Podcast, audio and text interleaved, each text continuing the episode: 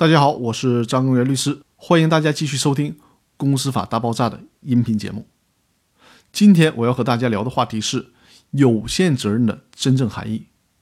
我们国家法律规定的法人只有独立承担责任这一种形态，强调法人以其财产独立承担民事责任，使其成员、股东享受有限责任利益。这样做。不仅符合我们国家对国有企业实行公司制改造，从而限制国家作为投资人的责任和风险，不仅仅能达到这样的政策目的，而且呢，还很有利于鼓励社会大众采取法人的组织形式进行投资创业和开展经营性活动，从而实现大众创业、万众创新。法人独立承担的责任，注意这里强调的是法人独立承担责任。这种独立承担责任，原则上必须是其自身的民事责任。所以这种时候，在法人为其成员、股东或者是他人提供担保的时候，必须依法履行法律或者法人章程所批准的程序。这样做的目的呢，是为了防止其他的成员或者是股东通过担保的形式逃避自己的出资义务，也是防止利用法人制度的这种有限责任来损害他人的利益。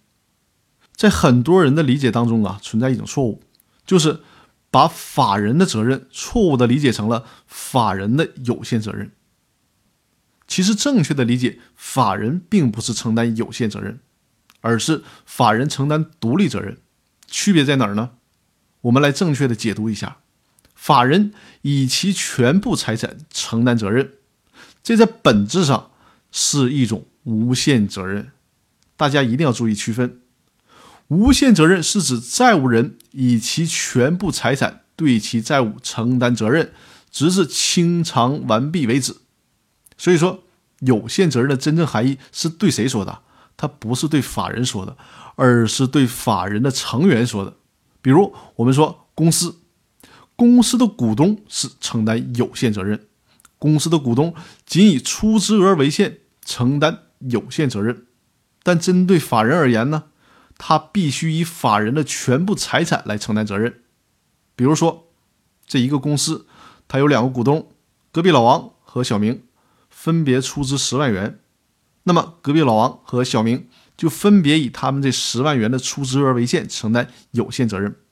但是，他们所投资的这个公司呢，因为公司的经营运转可能会产生其他的资产，比如说，这个公司在隔壁老王和小明投资经营以后。注册资本二十万元，通过经营产生了一百万的收益，并且呢，逐渐累积了固定的资产，可能这个时候公司的价值已经有上千万了。如果公司对外产生了债务，那么公司就不能说以二十万元的注册资本承担有限责任了，这是绝对不对的。公司有多少资产，就需要用多少资产来偿还公司自身的债务。大家一定要清楚这个逻辑关系，正确的掌握这个概念。那好，我们今天的分享就到这里，我们明天继续。